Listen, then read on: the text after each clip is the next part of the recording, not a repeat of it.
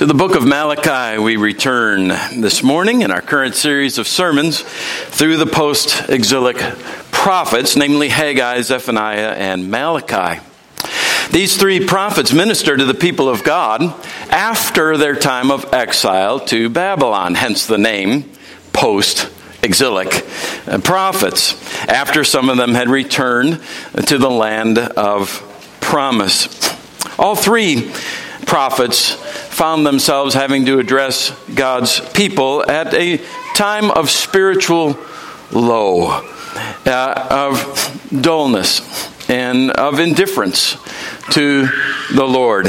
It was not a happy time, spiritually speaking, in the life of Israel, in the life of God's people, when Malachi came in the Lord's providence to minister to them.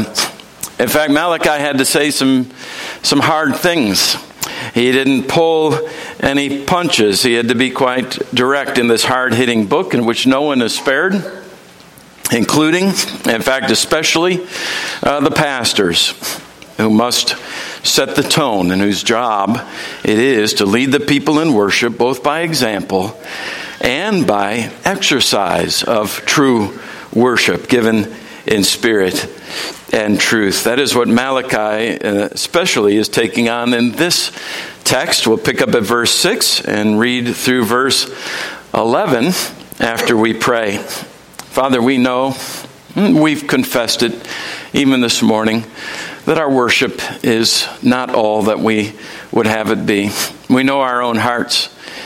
We know that uh, we are often slovenly in heart and in body in giving you worship. So we're ready. We're ready to receive your word because, as we've also told you, we want to worship you in spirit and truth. We want to worship you in the way that you are worthy of being worshiped.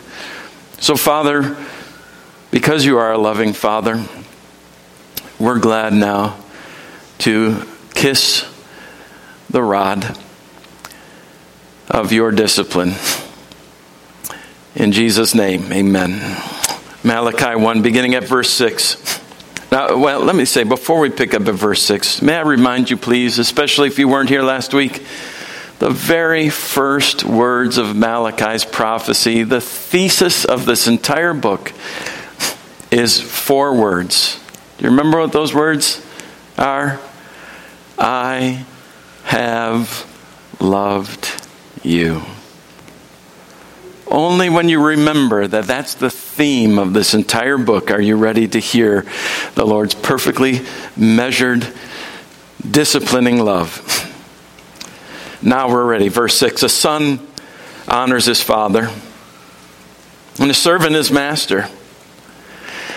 If then I am a father, where's my honor? And if I am a master, where is my fear? says the Lord of hosts to you, O priests who despise my name. But you say, How have we despised your name? By offering food, polluted food upon my altar. But you say, How have we polluted you? By saying that the Lord's table may be despised. When you offer blind animals and sacrifice, is that not evil? When you offer those who are lame or sick, is that not evil? Present that to your governor. Will he accept you or show you favor, says the Lord of hosts? And now entreat the favor of, the, of God that, that he may be gracious to us with such a gift from your hand. Will he show favor to any of you, says the Lord of hosts? Oh, that there were one among you who would shut the doors that you might not kindle fire on my altar in vain. I have no pleasure in you, says the Lord of hosts, and I will not accept an offering from your hand. For from the rising of the sun to the setting, my name will be great among the nations, and in every place incense will be offered to my name, and a pure offering. For my name will be great among the nations, says the Lord of hosts. But you profane it when you say that the Lord's table is polluted and its fruit, that is, its fruit, its food may be despised. But you say, What a weariness is this! And you snort at it, says the Lord of hosts. You bring what's been taken by violence, or is lame, or, or sick, and this you bring as your offering. Shall I accept that from your hand, says the Lord? Cursed be the cheat who has a male in his flock and vows it, and yet sacrifices to the Lord what is blemished. For I am a great king, says the Lord of hosts, and my name will be feared among the nations. Now that I've read it, may I remind you one more time how this prophet started. I have loved you. You see, what we've just read is the expression of God's love. You, you say, well, it doesn't sound very loving to me. Uh, maybe it didn't feel very loving. Well, it, it is, because it's the loving discipline of a heavenly father. And discipline uh, doesn't ever feel loving at the time, does it? Children, mom or dad give you a spanking. Do you say, oh, I just feel the love? Love me more. but they're loving you, aren't they? God loves us. And that's why He disciplines us and He tells us what we need to hear. He wants us to worship Him genuinely and truly and really. The problem is that, that we do not, like our spiritual fathers and mothers here in this case, we don't love him as we ought. It's, it's our fallen condition. It's what we suffer, isn't it? it? It's the thing against which we must struggle all our lives, even though the Holy Spirit lives in us. Even as the Holy Spirit is alive and dwells in us, we struggle and struggle. By his help, we do not love the Lord in worship as we should. We don't even love him as much as we wish we did and know we should. Not that our worship is always equally as far from where it should be week after week in this house. But let's just admit it. We come to the Lord's house. Sometimes we come not ready to love God at all, but rather to, to meet our obligation. And as if that were not bad enough, even if we were to allow that God could possibly be pleased with worshipers who show up to meet our obligation, to offer obligation level worship, the fact is the church hardly even rises sometimes even to that level. Look at the people in Malachi's day. They're offering obligatory worship, but their worship doesn't even rise to the level of their basic obligation. They're not bringing good animals to sacrifice to God, not even fair animals to sacrifice to God, let alone their best, the best of their flock to God. Even after we read it, they had vowed to bring you sang it a minute ago. You'll come to the Lord's house, Psalm 116, and pay your vows. They had vowed to bring the best to the Lord, but instead they were calling out the sick and the blind and the lame. I'll give God this one, I'll give God that one. But God says, I love you. I have loved you, and I would have you worship me that way in return. And if God loves us this much, I'm not saying this much, I mean this much, I mean more than we can possibly contain.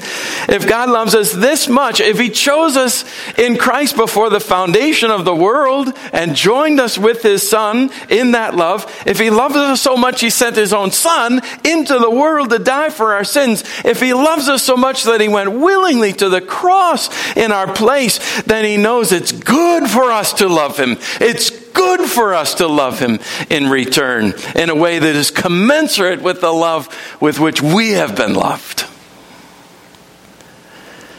And what does the, the kind of worship that God wants from us look like then?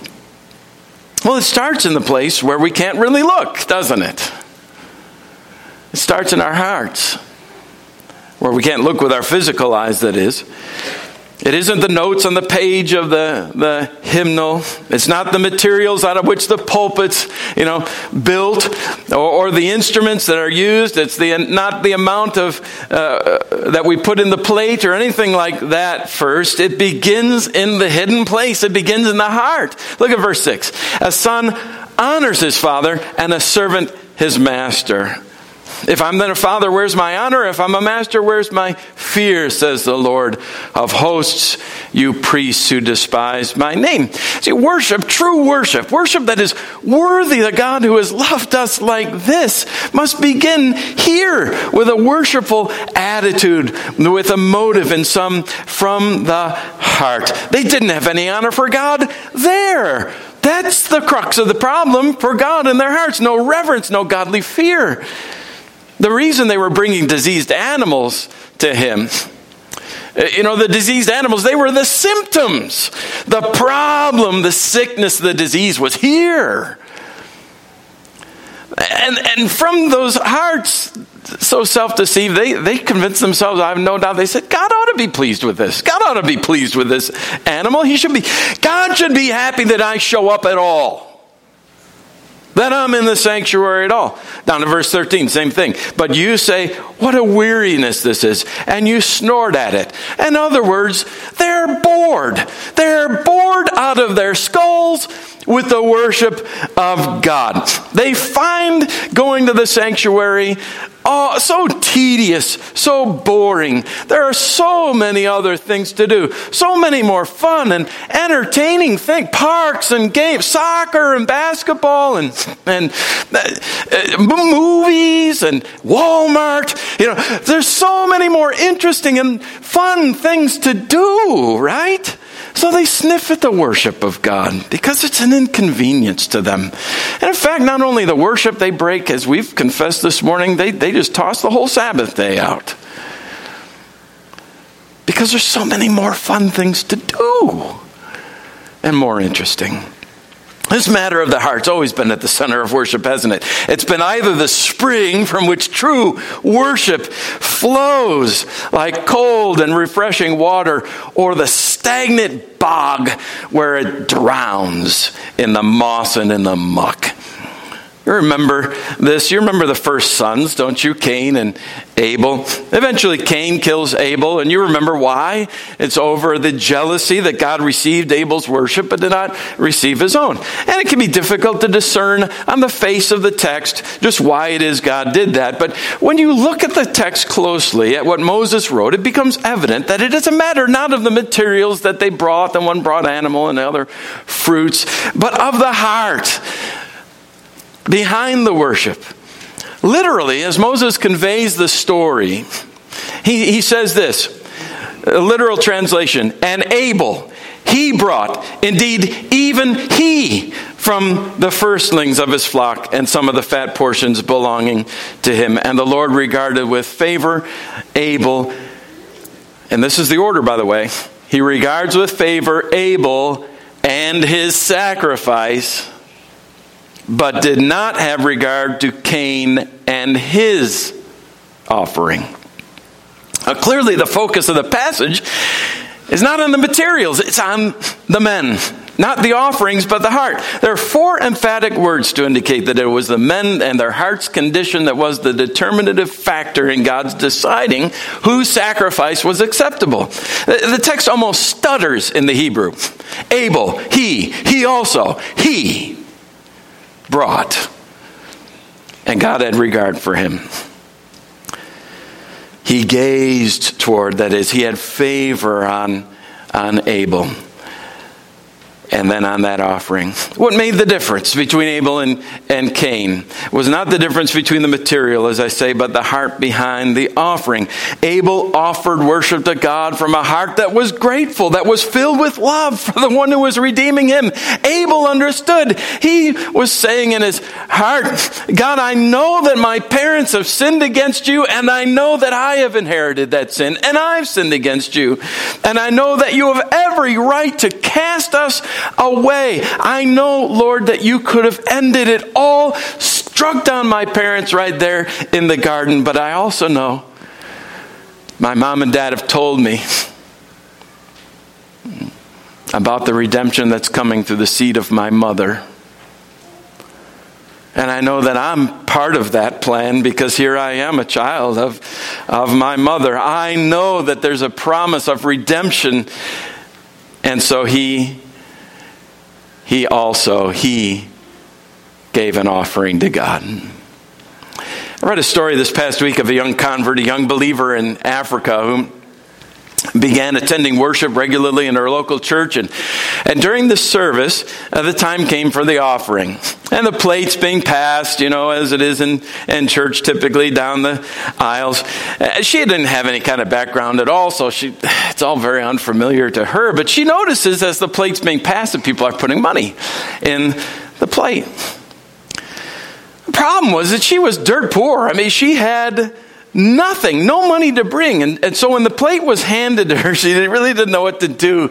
And so she did something really uh, interesting. She put the plate on the ground and she stepped into the plate. And she said in a loud voice, God, I don't have any money, but you can have all of me. You see, she got it.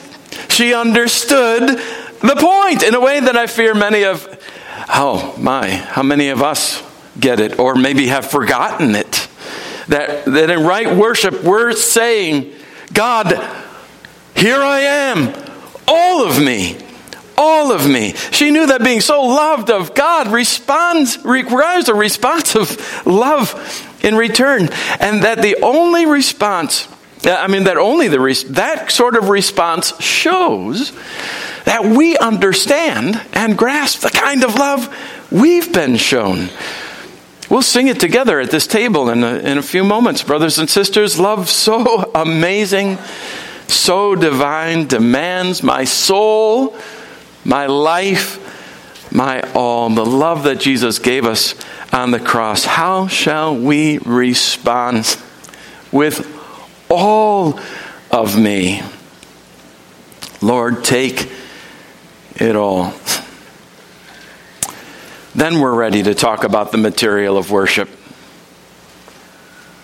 Only then, when the heart is right, then the substance of our worship will be right. And only then. God, God would have all of you, which means which means that we come into this house not to give him a little bit, not to give him the leftovers, not to give him worship, the kind of way we, you know, we take a trip down here to Goodwill. And we bring the stuff that we've got left over, the stuff that we don't really want, you know, the stuff that it's still okay, but it's pretty worn out. So we give it to Goodwill, right? That's not the way we worship. We don't come in here slovenly and, and sloppy and sleepy. Wake up. Wake up. Uh, we don't come in here to drowsily make our way through worship. We don't come here the way we go to Walmart. We come here to give to God our best. And I'm going to leave it to you to work that out to work out what it's going to mean for you to bring your best to the Lord. Because I want to leave you with this. I want to leave you understanding the first point, so I'm going to repeat it again with a, with a story of sorts. You will know how to love God. You will show that you have come to understand the love of God when you worship Him with this kind of love. Of course, there's the challenge, isn't it? Mark Guy Pearse was a famous English Methodist preacher who lived from 1842 to 1930. He was a great friend of Charles Spurgeon, and by 1900, because of his preaching and his book sales, he was a household name. Now, one day he was preaching, and a little girl came up to him afterwards and said honestly and wistfully, Mr. Pearse, I don't love Jesus. I wish I did, but I don't. Won't you please tell me how to love Jesus? Well, Mr. Pearse looked at that little girl and he said, As you go home today, you keep saying to yourself, all the way home, you keep repeating yourself, Jesus loves me. Jesus loves me. Jesus loves me. Well, the next Sunday, The girl showed up, came back to church, this time smiling and radiant. She says, Oh, Mr. Pearse, I do love Jesus. Last Sunday, I went home and I kept saying to myself, Jesus loves me, Jesus loves me, Jesus loves me, just like you told me. And I get, began to think about that, that love. I began to think about how he died on the cross in my place, uh, how he sacrificed for me, how he forgave me all my sin. And I found that, that my cold heart was growing warm and then warmer. And before I knew it, it was full of love for Jesus. And she worshiped the Lord that day like she had never worshiped the Lord before.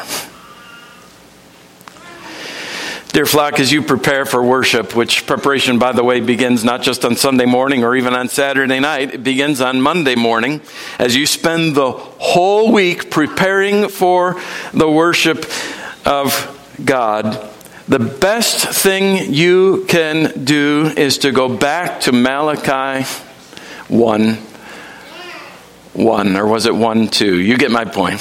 Back to the beginning of Malachi.